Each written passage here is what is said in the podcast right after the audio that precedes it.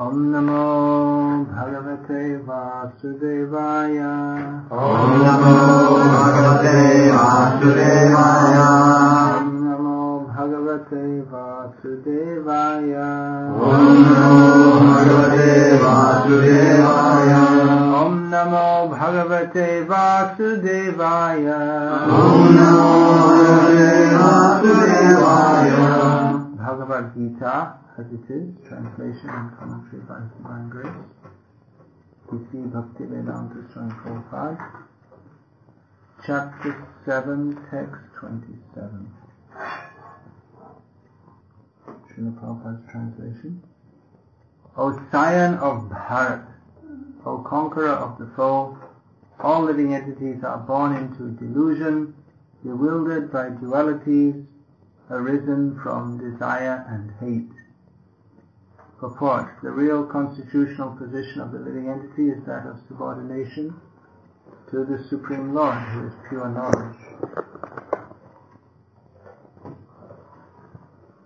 When one is deluded into separation from this pure knowledge, he becomes controlled by the illusory energy and cannot understand the Supreme Personality of Godhead. The illusory energy is manifested in the duality of desire and hate. Due to desire and hate, the ignorant person wants to become one with the Supreme Lord and envies Krishna as the Supreme Personality of Godhead. Devotees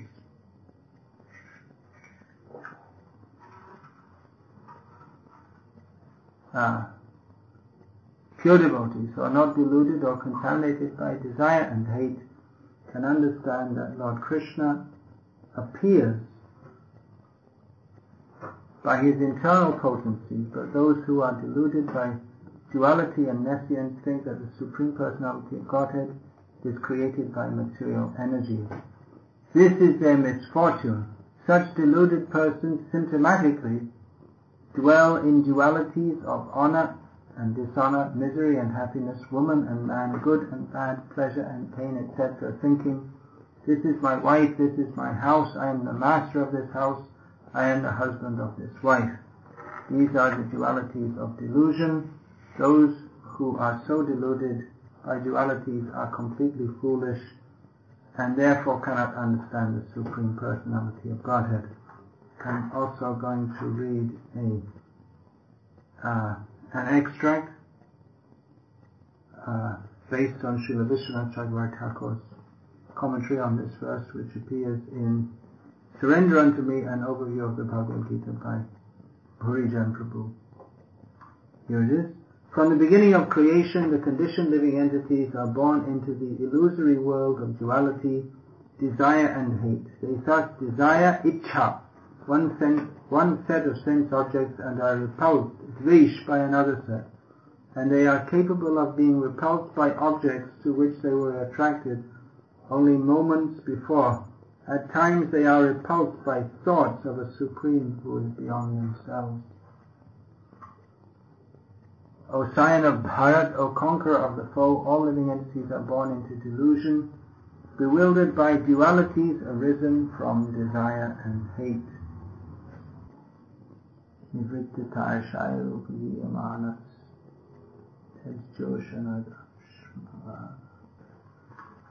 Well, what are we all doing here today?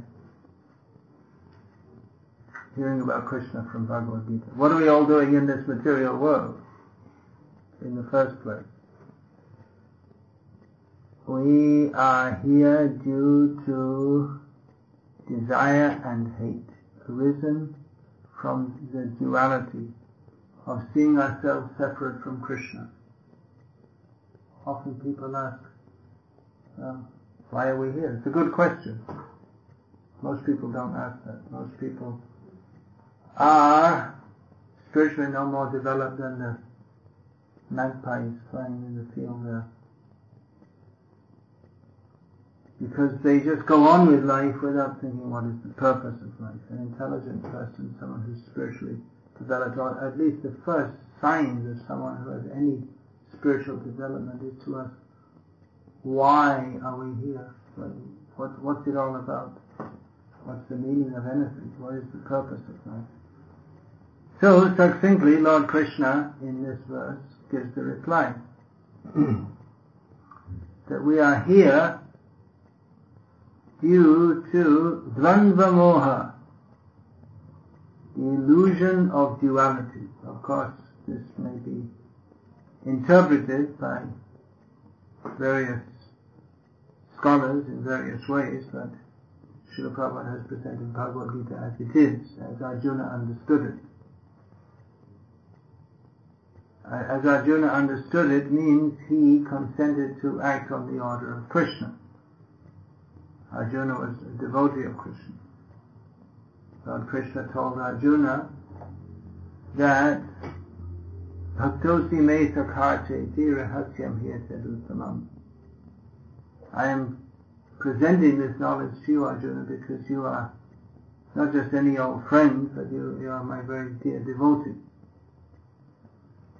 So, Bhagavad Gita is to be understood as Arjuna understood it. Sarvam etad manye yang mam vadasi keshava. Arjuna told Krishna, I accept as truth everything that you say. So here, dvandva, moha, the illusion of duality, is not to be understood as impersonalists understand it, to mean that uh, any kind any kind of two-ness is illusion. Impersonalists, they postulate that everything is all one, which is quite contrary to our experience. Or even imagine, it's not even possible to imagine that everything is all one. They say that jnana, jnana, jnana, jnaya and jnata. Knowledge, uh, that which is to be understood. And knowledge, the object of knowledge, and the knower, they all ultimately become one. And so they say that duality means to differentiate between knowledge, the object of knowledge, and the knower. However, it's not possible that these all merge into one, because yes, how can the knowledge and the knower be the same?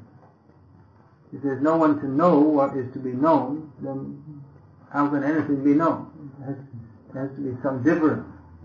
So here, dvandva doesn't refer to the absolute oneness which is imagined by impersonalists.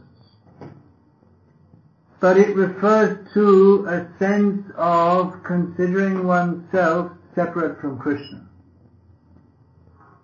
Which we are, in one sense, separate from Krishna. Well, in terms of thinking one's uh, identity has no relationship to Krishna, or that there is no Krishna, as is pointed out in the purport here by Vishwanath Thakur.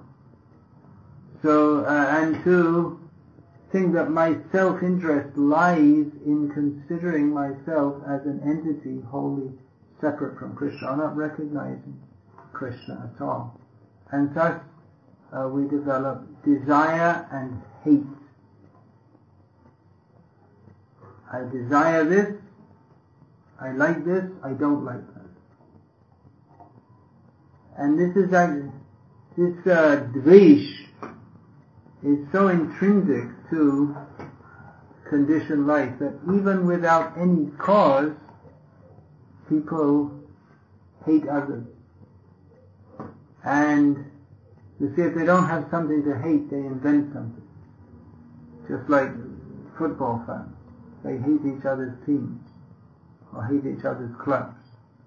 Now there's no reason for, it's very prominent in England, especially I happen to know from my childhood, which I wasted in Ichadvesha.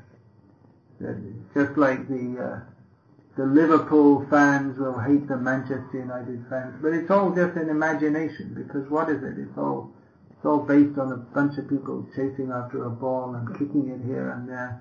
It has no, it really doesn't make any, it doesn't make any intrinsic difference to anyone whether the ball goes this way or that way. They made some they imagine some rules that if it goes in such a place it's called a goal and if you get more than others you, you win the game, but it's, it's all just an imagination. On the basis of that, they develop love and hate.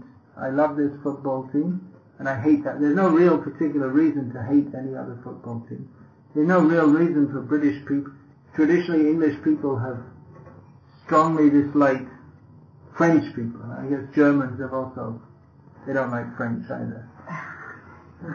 And, uh, and there's all kinds, different countries have different, different people have different jokes. Like there's jokes in England, they joke about the Irish. In Germany, they probably joke about the Polish. About everyone. About everyone. yeah. And probably uh, people from North Germany, may, you know, they have bad feelings about people from South Germany, and people from East don't like those from the West. And I remember once, again in my youth, I was in Northern England, and I was just getting on a bus, and then someone said, "Oh, Londoner." Know, I didn't do. it. All I did was ask sort of where the bus was going, and someone said, "Oh, it's a Londoner," and then everyone had this ooh and bad.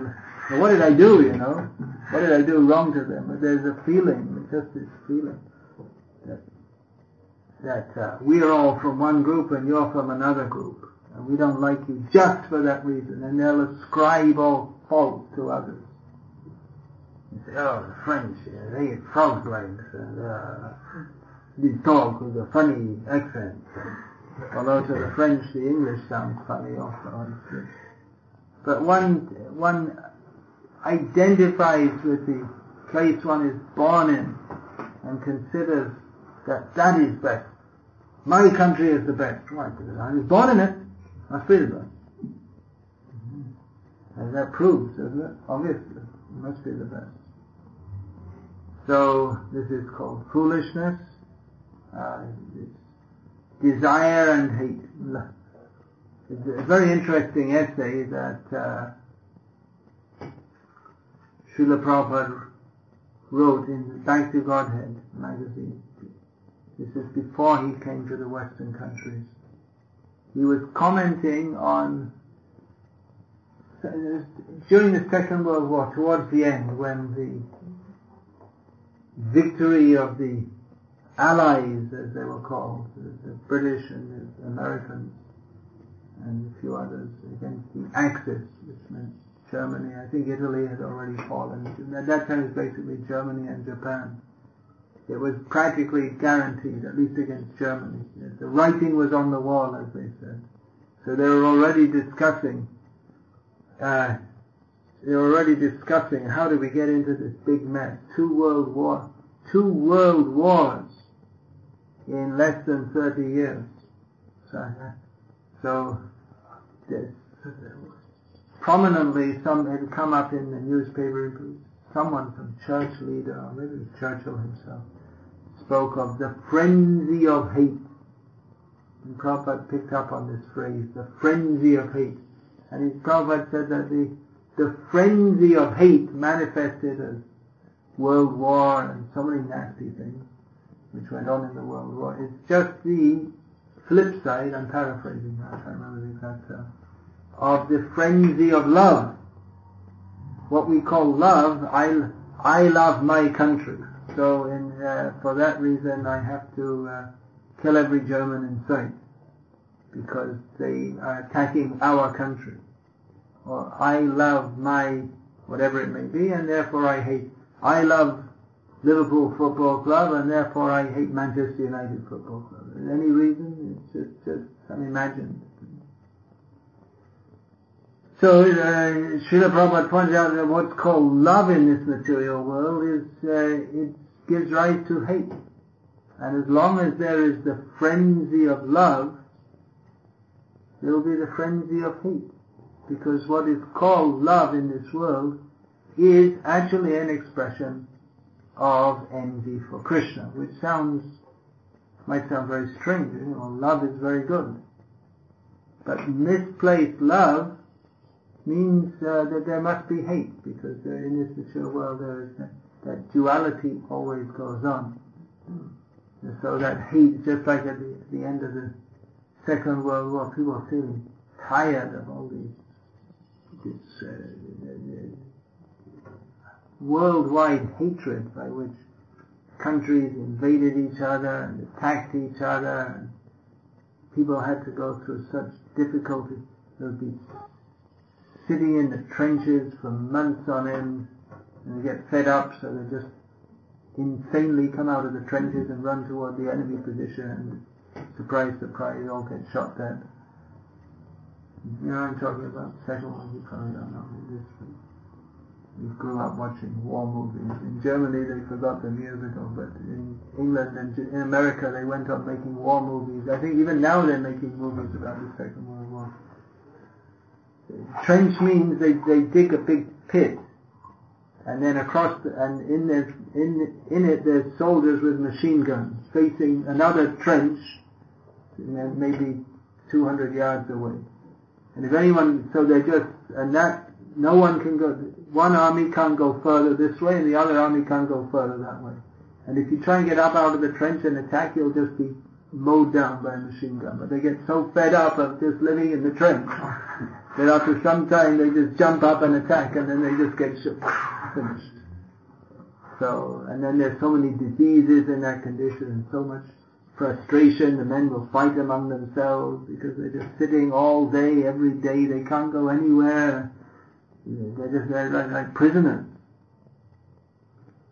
So, so many horrible things. Interestingly, at, the end of the First World War, there was a wide, there was a worldwide epidemic of influenza, which in much less time than the First World War killed many more people than the First World War did. This is the material world. So much hatred. People are saying love and why, uh, you see, well, why is, uh, has America gone into Iraq? It's not fair and the people are being killed and in the meantime, they're, they're talking about terrorism and in the meantime they're killing millions of animals every day. Every single day. And torturing animals. But they think, well, that's alright because they're just animals. That's all. And it says in the Bible that God made the animals so that we can eat them, right? It's in the Bible. God, all loving God, created. Well, that's a misinterpretation. Due to uh, hate. We love the humans and we uh, we don't give a damn about the animals and we can do anything we like with them because there's a misunderstanding of what love is. I mean, there's so many horrible things in the world, but it's all based on a misunderstanding of love. And uh, due to hatred, people, due to both love and hate, people can completely lose their sense. Just like out of love, so-called love, uh, there are many cases of, uh,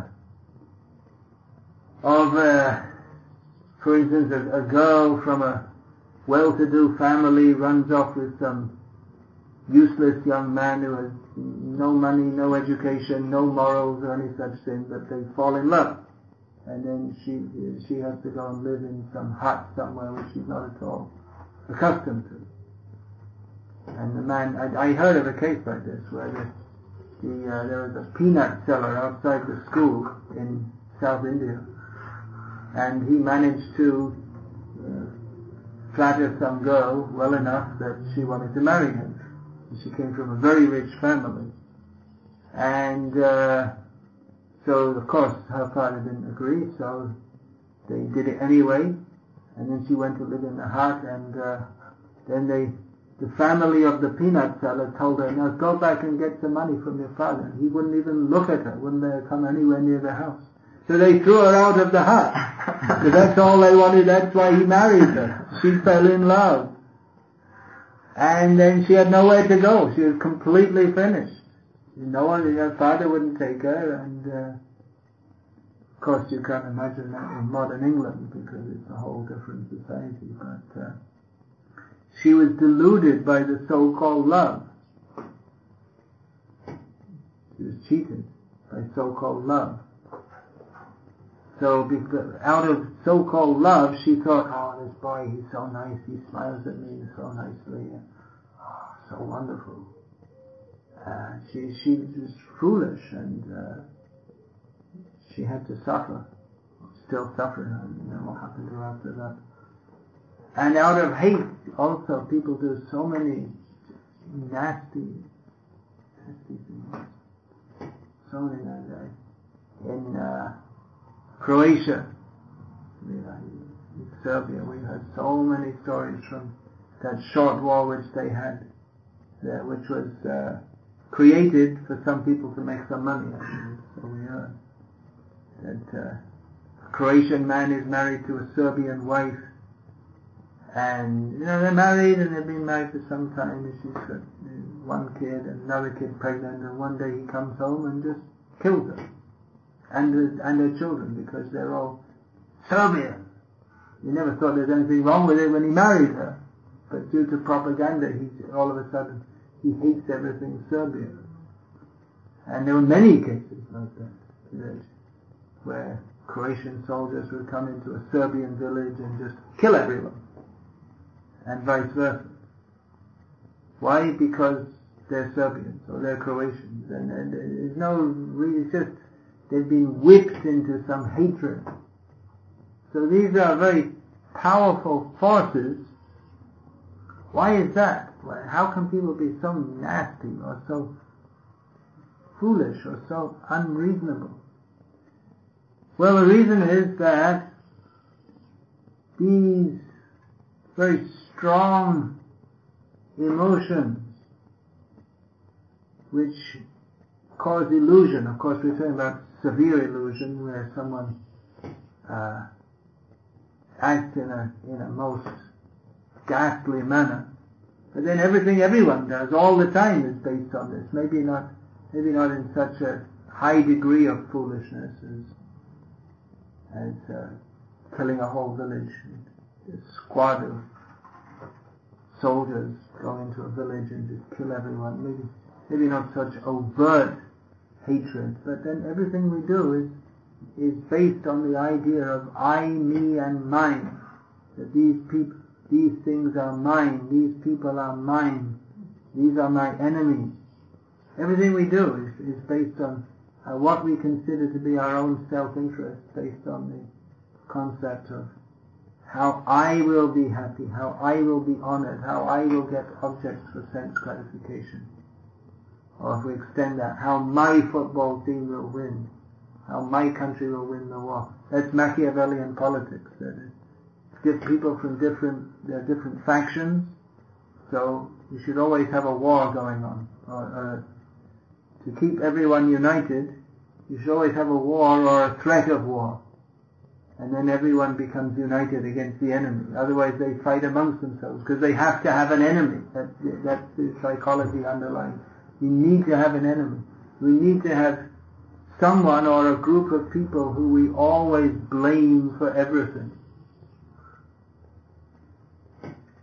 And uh, this underlying hatred, well, in uh, childish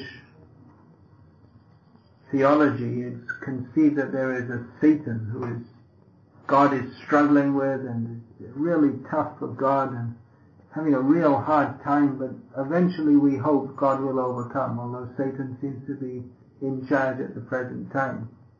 The idea that there is a there is a struggle between good and evil, and there's a there's a personified evil being who who uh, is almost as strong as God. As I said, it's a childish idea. The, the, the proper understanding is given here in Bhagavad Gita. Why are we suffering in this material world? It's not someone else's fault. We can't blame anyone else. Purusha sukha dukhanam bhutitve uchate. We ourselves are the cause of our so-called happiness and definite distress in this material world. We brought it upon ourselves. Because the original emotion, which is free, which is not uh, under the sway of this illusory sense of separation from Krishna is love of Krishna. And that love of Krishna, that is our pure and original constitutional position. Uh, that is pure in the sense that there's no flip side of hatred. Therefore, there's, there's no duality. Love and hate, they are duality. But actually underlying it is all is a sense of uh, hatred or uh, inimical feeling toward Krishna. So that is a perversion of our original love for Krishna. And just as this emotion of hatred or love in this material world is very powerful, a love for Krishna, that is very powerful. It's a very strong emotion, uh, a pure emotion that is described in Srimad Bhagavatam and other devotional works. How devotees, their whole being is absorbed in Krishna, full love for Krishna. So Krishna conscious means to develop that love for Krishna. Krishna himself uh, relishes or, or desires to relish love of Krishna because it is Krishna is the supreme enjoyer. He, enjoy, he enjoys everything. He's not selfish. He's not an exploitive master. But he is constitutionally the object of service and all others are serving him. Ekale Ishvara Krishna, Arasabhrita, Jare Doiche Nache Tare Doiche Kare Nirta. Krishna is the supreme controller and all others are his servants. As Krishna makes them dance, just like puppets, everyone is obliged to dance. So everyone is a servant of Krishna, beginning from Radha, whose very name means she is the topmost worshipper, the topmost servitor of Krishna.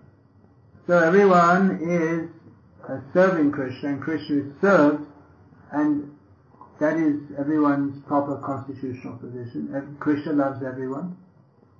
Everyone loves Krishna in pure spiritual existence. And everyone is happy in that situation because they're in their correct situation, which is one of love, without any hatred toward anyone, or rather with, love toward everyone. In this material world, as I was saying, love means it's uh, it's based on considering myself the body, which is only temporary. So we think we can exploit others' bodies to uh, nourish this body. And love in this material world means we always hate someone else. And even the person we love, that can change to hate.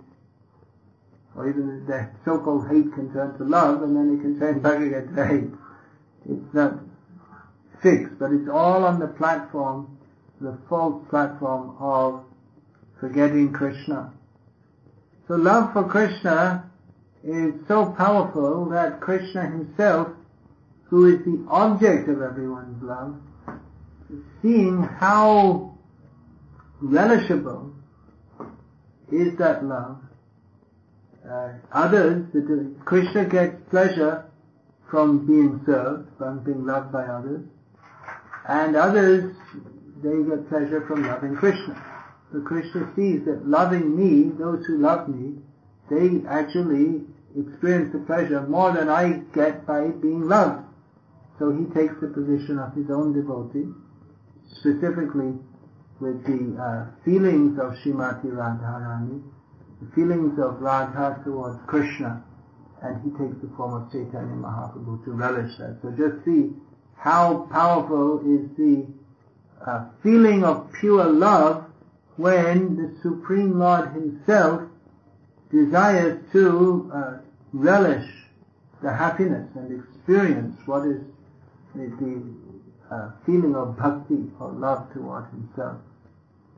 So it's uh, very powerful. It is the uh, this love of Krishna is the is the uh, motivator. It's the factor behind what, what everyone in pure consciousness does, and when that becomes perverted by it into material desire, forgetting Krishna, then that becomes the impetus for everything that we do in this material world and causes suffering uh, we, we ourselves suffer because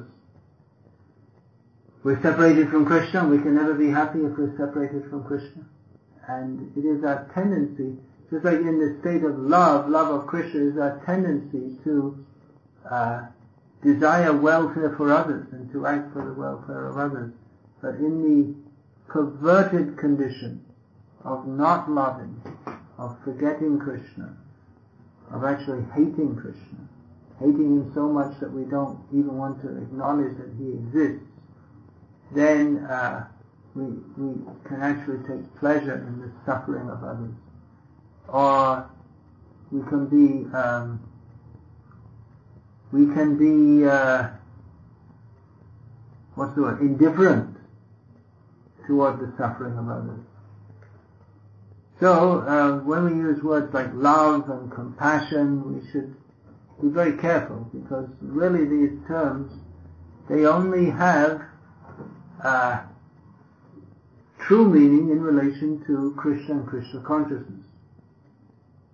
An example that I often like to give because is that of Mother Teresa because in the modern age she's considered a great saint who was full of love.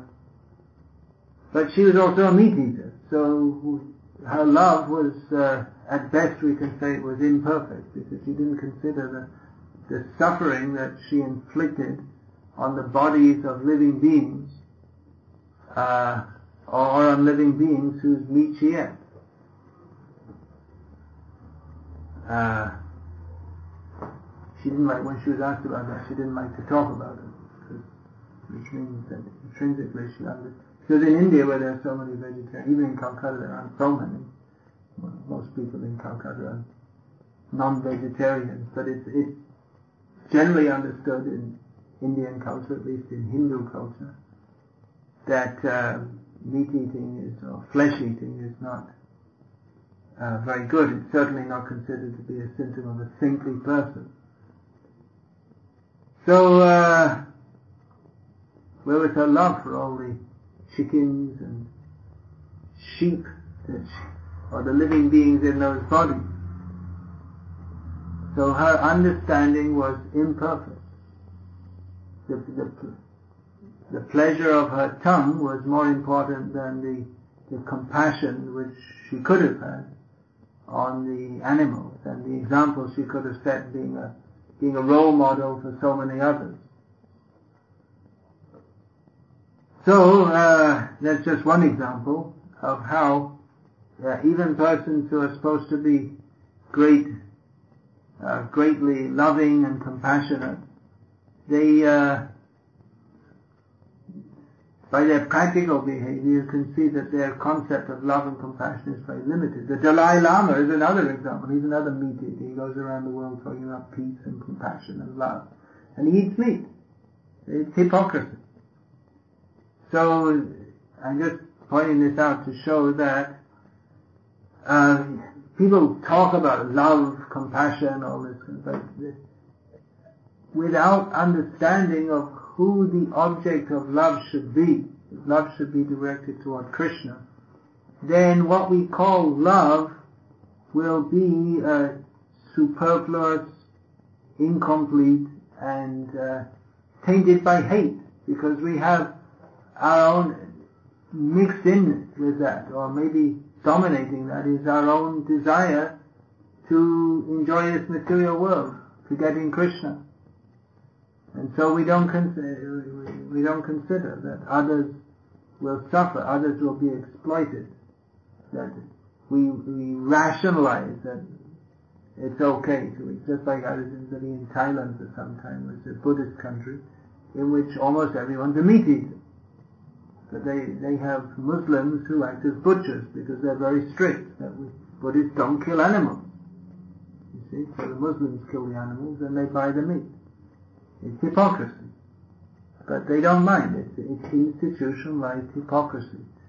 Because the, without under, without having a sense of love of Krishna, without directing our love toward Krishna, then uh, even though we may talk of love, the, the what goes on in the name of love must be mixed with hate, the frenzy of hate.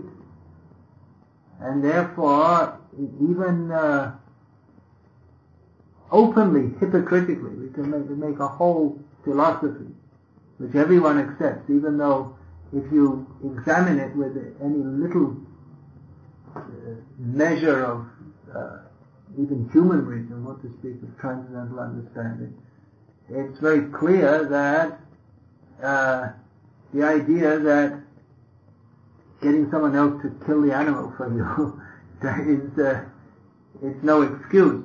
You're encouraging the same same thing, but because the hate is there, so we don't care for others. I just want to enjoy.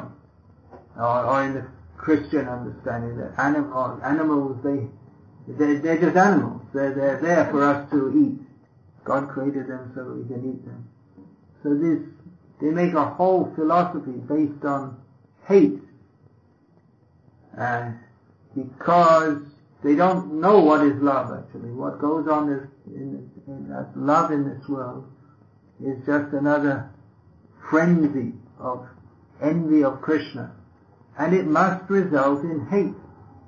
Just like the, again, the, in, in America or Britain, they're killing so many animals, and they must go and fight and kill. Prabhupada, he was, Srila Prabhupada, he was preaching them during the time of the Vietnam War. And the young Americans, they were horrified that, well, any time I can get called off to Vietnam and then I have to go and fight some war, I don't know what the hell are we fighting for? It's one, two, three, what are we fighting for? Well, I don't give a damn. Next stop is Vietnam, is a famous song during that time. So, uh, no one had any clear idea of what they were fighting for, but uh, Srila Prabhupada said because they're killing so many animals and the flowers of their country, the youth, they, they must be sent to be killed. It's the law of karma. And they have united, they had the League of Nations which failed and the United Nations which was constituted after the Second World War with the idea to stop war and there hasn't been any world war although there have been dozens of wars all over the world. There's like small wars going on all the time. Uh, previously they used, they used to declare war. Nowadays they don't declare war, they just blow people up. they don't, that's the whole idea. You don't declare anything, you just catch them unawares and kill them. So the whole world is full of fear due to the frenzy of hate, which is another side of the frenzy of love. And again, uh, we have people talking about love and peace, and they have peace conventions, and the example of the Dalai Lama talking about love and peace, and he's part of the problem. Being uh, a meat eater, and, and not just a meat eater, but the whole idea of having a whole religion without any God. Which Buddhism, it's called a religion, but there's no God. Or even in their religion, they, they, they make an envious religion, just like they say, well, the Jews are the cho- chosen people. Or the Christians are the, if you're not a Christian, you go to hell. Or you have to be a Catholic, or you go to hell. Or a Protestant, or you go to hell. Or a Protestant, you have to be a Baptist. Or everyone else goes to hell. Or Jehovah's Witnesses, only I think 144,000 or so, according to them, are saved. And everyone else goes to hell. You know, God created, according to them, God created all these beings just to throw them all into hell, one after the other, the all compassionate, loving God. Or if you're not a Muslim, they say Muslims, everyone, everyone else goes to hell. Or, or the Sunnis say that the Shias go to hell, and vice versa. And, and in this way they're always fighting among themselves. And the atheists say, see, well, religion, it's the cause of more hatred. It's the cause of all the problems in the world, but they don't know what religion is. Everything that goes on in the name of religion is just another expression of uh, actual rejection of God as He is. They imagine Him to be someone who sits in the sky and blesses their love and hate. Whereas He is actually the Supreme Lord demands Mamekam Sharanam. You take shelter in me. It means, it means to give up all our own ideas of uh, how we should be happy. They want him simply as a blessing machine. That he will bless all our, the, the uh, in the Crusades, the Christians went off to fight against the Muslims. And the Christians are praying to God and the Muslims are praying to God. and neither of them have any understanding of who he actually is. So, uh, Bhagavad Gita is meant to give actual understanding of who uh, sh- should be the object of love. What is actual love? Love where there will not be disappointment. Love which is not uh, interspersed with hate. Love which is not just some uh, vague sentiment, but in which there is the, the object of love is very clear. That is Krishna. It's, it's not this vague, imaginary, universal love in which you just love everything. Imaginary. Imaginarily so. So, even many of the people who talk about love, they're actually very hard-hearted. Yeah, I was saying that verse. I was looking for that verse previously. Nivrittata Sharupagiyamana. Tajoshvan Ashvabhavaga Bharatani. No, Nivrittata Sharupagiyamana. Hmm? I don't remember. What is the verse? I look it up. Good to stoke the memory. Ah, Bhavosho, that's Chotra Manobhirama. Ka Uttama Shloka Gunana Gunana Vadat Pumandira Jetadina Pashubna. This verse states that one who is free, Nivritta Trishna, one who is without Trishna, he can get Krishna. Trishna means thirst, or in this context, a very strong, very strong material desires. So, uh, people who are free from material desires, who are free from the frenzy of love and hate,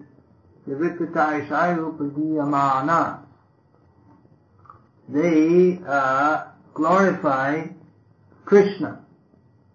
That glorification, that, that is the medicine for the frenzy of love and hate. It's glorifying the absolute, the, actual object of love. It's the medicine for material life. This frenzy of love and hate. We're born again and again and dying again and again. When we're born as a cockroach, we, we love the cockroach community and hate our rival, hate our rival cockroaches. When the same thing, the, the dog, one dog is in one house, one is the other, and they're like, all life they're barking at each other. When one dog comes out, and the other dog on the other side of the fence barks at him. They could be friends also, but the female. What are you doing? Uh, my enemy. So the same thing. England is next to France, so England doesn't like France. Liverpool is next to Manchester, they don't like each other. They could be friends, but no, our, our rival, competition. So, uh, the, the remedy for that is to glorify Krishna, Babosho, that's Chotra, Manobhirama, that is very pleasing to the purified mind. Ka Uttama Shloka Gunanavada, who will not engage in glorification of him who is properly glorified by the best poet, the best glorification. Kumandira Jeta Vina Pasugna. Everyone should glorify Krishna. Who will not? Pasugna means killer of animals. So this means two things. One is a meat eater, and another is the killer of the soul, namely the Mayavadis, or those who say that there is no God, or God is all one, God is everything is Either say there is no God or everything is God. It comes to the same thing. Because God means the supreme. And if you say everything is God, that means there's nothing supreme. So they're very hard-hearted. They say God has no form, he has no arms, no legs, no existence. See, someone says, uh, I believe in God, but he doesn't, he doesn't have any arms or legs or eyes. It's like, you know, you want to chop off his arms and legs and poke out his eyes. You don't recognize his Satchidananda Vigraha, his uh, completely transcendental form. I don't want to recognize that. Or if they, they say he doesn't exist, just like someone may love someone, and then they don't know. Now they fall in love and then they fall out of love. And then they just, they cut that person out. They won't take their phone call, they refuse to meet them, they throw away all their pictures of them, they just cut them out. As far as I'm concerned, you don't exist. So like that. The, uh, the Mayavadis, they say, or, the- atheists, God doesn't exist, they, negate his existence by, they say, yeah, well, well, God, yeah, God exists, He's all love. God is all love, but there's no form, there's no person. So they're actually very hard-hearted, all these people. They can't understand Krishna. They won't, they won't like to glorify Krishna. Sometimes we glorify Krishna by chanting his name, and the impersonalists say, "Oh, don't, don't, don't give a name to, don't give a name, no name." They don't want to recognize it, or they, or they'll chant some name of some mundane person as if that person is the same as Krishna. And thus you get Sai Kirtan, so-called Sai Baba Kirtan. Or they glorify some demigod, they have Kali Kirtan. But Kirtan means Satatam Kirtayanto Mam, Krishna. Krishna is to be glorified. Glorification of anyone else is simply another symptom of hatred of Krishna. So in Bhagavad Gita, uh, glorification of Krishna, that is pointed out. Killing animals is bad, but even worse is Mayavad. Because that one, by that we wish to uh, directly negate the personality of Godhead. So all these principles should be understood very clearly. In this material world, we are always desiring something or rejecting something. Everything. Sankalpa, vikalpa. These are the two functions of the mind. You see something, you think, oh, it's very, it's a very nice garden, I'd like to go and sit in the sun. And then the rain comes and you think, oh, now it's not nice. And you go back. The sunshine is nice and the rain is not nice. Or you think it's a very nice place to live. And then I, don't- I like to go out in the country and get away from all the people. You out in the country think, oh, it's so boring. here." I go back in the city. So like that. We're always, whatever we see, is it something I can enjoy? No. Then I don't like it. If it's something I can enjoy, I can get a hold of it and enjoy, yes, therefore I like it. Or, so, I like this. I like Liverpool Football Club. I hate Manchester United Football Club. Everything we see. I like it or don't like it. But that is a perversion of the principle of surrender to Krishna. Anukulyasya sankalpa pratikulyasya bhavana. We should accept everything which is favorable for service to Krishna and reject everything which is unfavorable. Krishna should be the center. That is the message of Bhagavad Gita. When we put ourselves in the center, then we forget Krishna. And we, desire, we develop desire and hate on the mundane platform.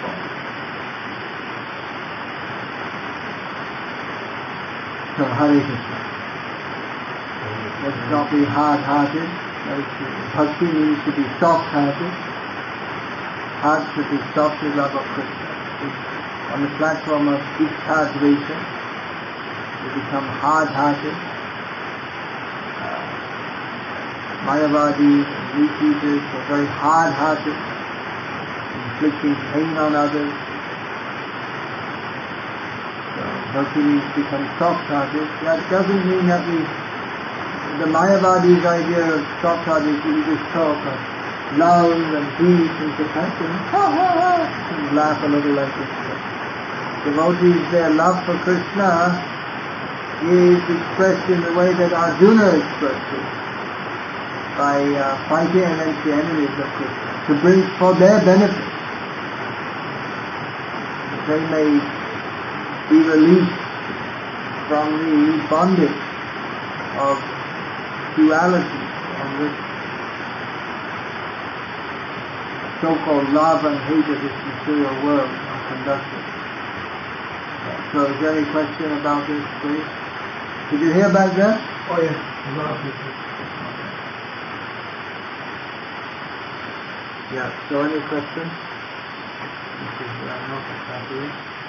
Yeah. Yeah. Guru Maharaj. So, um, uh, is so, because most people in this world, they don't really perceive, uh, many people, they don't like perceive God. But somewhere, is it so that somewhere in their subconsciousness or somewhere, they know it, they know about Krishna and, they have this, because they have this envious, everything they are doing is like enviousness to God. Ah.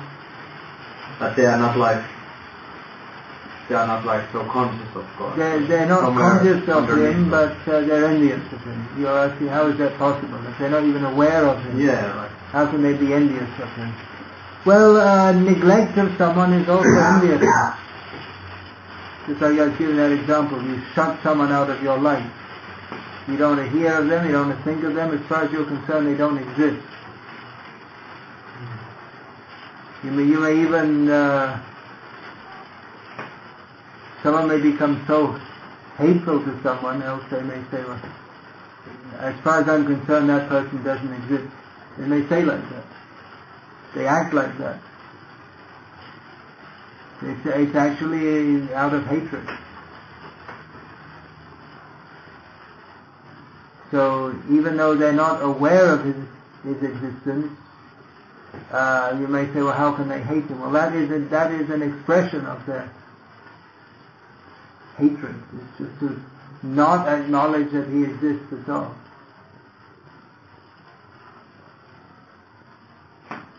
You could say it's an indirect expression of hatred for him.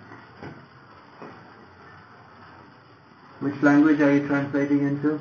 Ah, well, uh, Marathi, my local language. Mother tongue.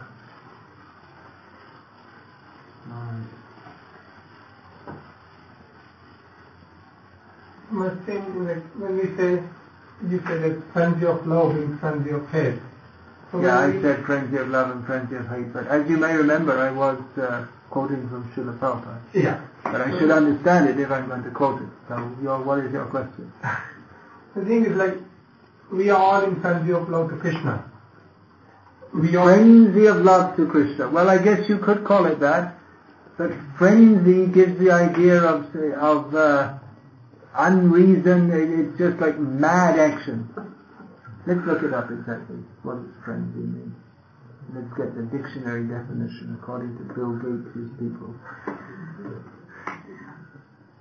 A state of violent mental agitation or wild excitement. but isn't it um, temporary madness or delirium, a mania, a craze. So a violent mental agitation, um, well that could be, uh, that could be ascribed to love of Krishna also, but yeah. or even if we many that is, people again, that is on the pure platform.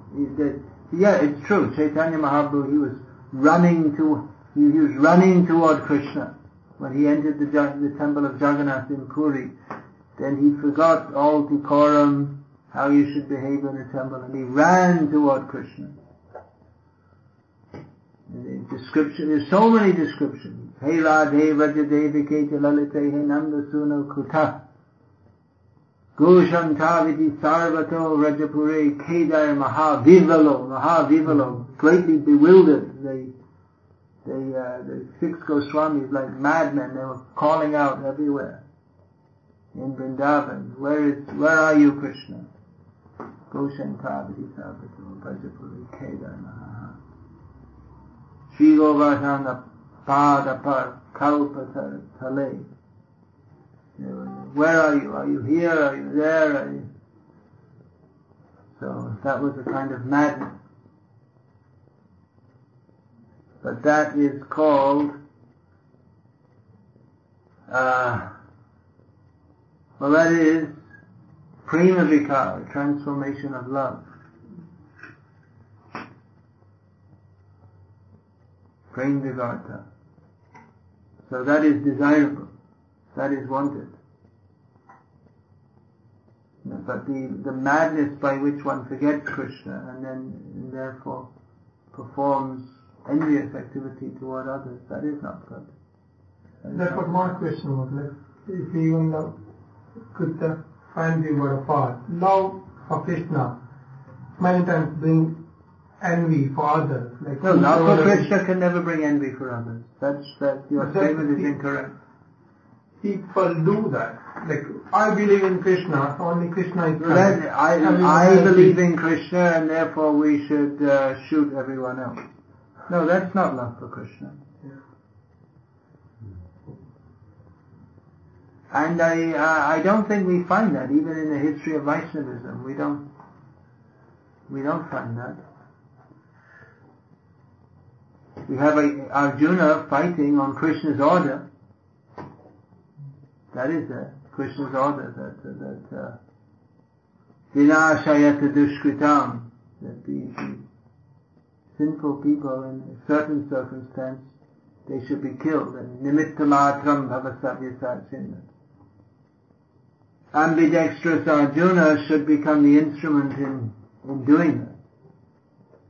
So that is that. But then Krishna's killing, that is not out of hatred. That is another symptom of his love for them, which is often very difficult for people to understand.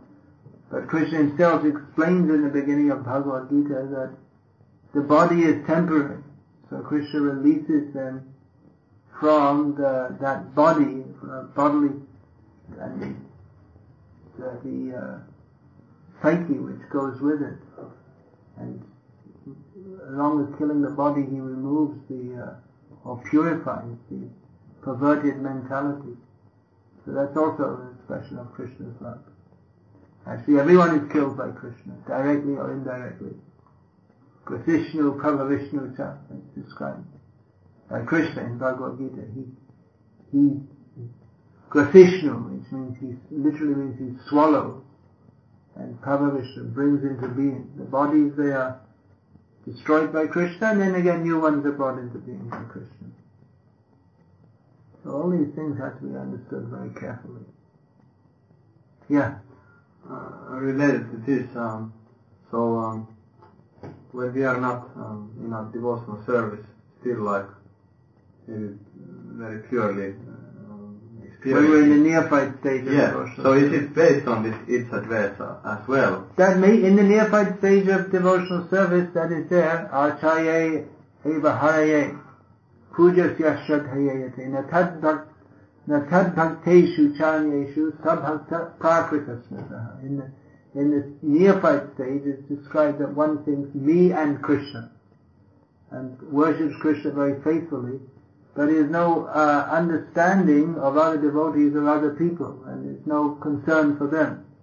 So that's considered prakrita bhakti, or bhakti on the material platform. Actually, bhakti is beyond the material platform, but still, one, in, in this stage, one is performing bhakti, but it's not really come up to the proper standard of bhakti, which is sarvopadi vinir muktam. Parat vena nirmalam rishikena rishikesha sevanam bhakti ruchate. Real bhakti means when one is free from mundane designations, one stops seeing oneself as a uh, Srila Prabhupada points out in this purport the, the, some of the uh, dualities. Uh, one stops thinking in terms of dishonor and honor, misery and happiness, woman and man, good and bad, pleasure and pain, etc. Thinking this is my wife, this is my house, I am the master of this house, I am the husband of this wife. These are the dualities of delusion. So if one is still thinking like that, uh, then he's on the uh, mundane platform and not really in bhakti, but just beginning, just beginning to approach it. Sarvopad hivinir muktam. Bhakti is free from such designations and the dualities that goes with it. Paratvena nirmalam. One is on the purified transcendental platform in which one serves Krishna. Hmm. That's the thing that we are serving Krishna out of envy for him. Are we serving. Krishna out of envy for him? Because Uh, if they are very, you know, Well, it is possible to serve Krishna with an attitude of envy also. Putana did that. She, she made a show of bhakti. And it may be also that if we're desiring mundane things from Krishna, then uh, it's it's again it's making a show of love for him when actually we want uh, we want from him those things which are symptomatic of our envy of him. But the bhakti is so purifying that if it is performed intensely, then the very nature of bhakti is that it will purify that perverted desire, but it has to be performed intensely to do it. Akama sarva kamo va moksha kama udara-dhih tivrena bhakti yogena yajeta purusham param. Whether one is desireless, full of desires, or desiring only to, uh, or desiring uh, liberation, one should intensely serve the Supreme Personality of Godhead. So if that intensity is not there, then we'll remain on the mundane platform forever. We won't, we won't, uh, it won't purify us unless we're, unless we're in association with pure devotees and deliberately attempting, following the process for purification, and purification won't take place. The, the bhakti, uh, it will be, remain intermingled with mundane desires. And that's why we see that some people, they go on. They'll, they'll go to the temple regularly and they'll chant a bit and give some donations, but they'll remain on the mundane platform because they're not intensely cultivating bhakti. Intensity is required. Yeah, anything else? So people become afraid when they, they see these principles, four principles, four regulated principles, minimum 15 rounds chanting, and that's only the beginning. There's actually a lot more to be done than that. People become oh, too much. They're thinking religion means something you do to enhance your material life, not to. But actually bhakti destroys your material life, which is very good.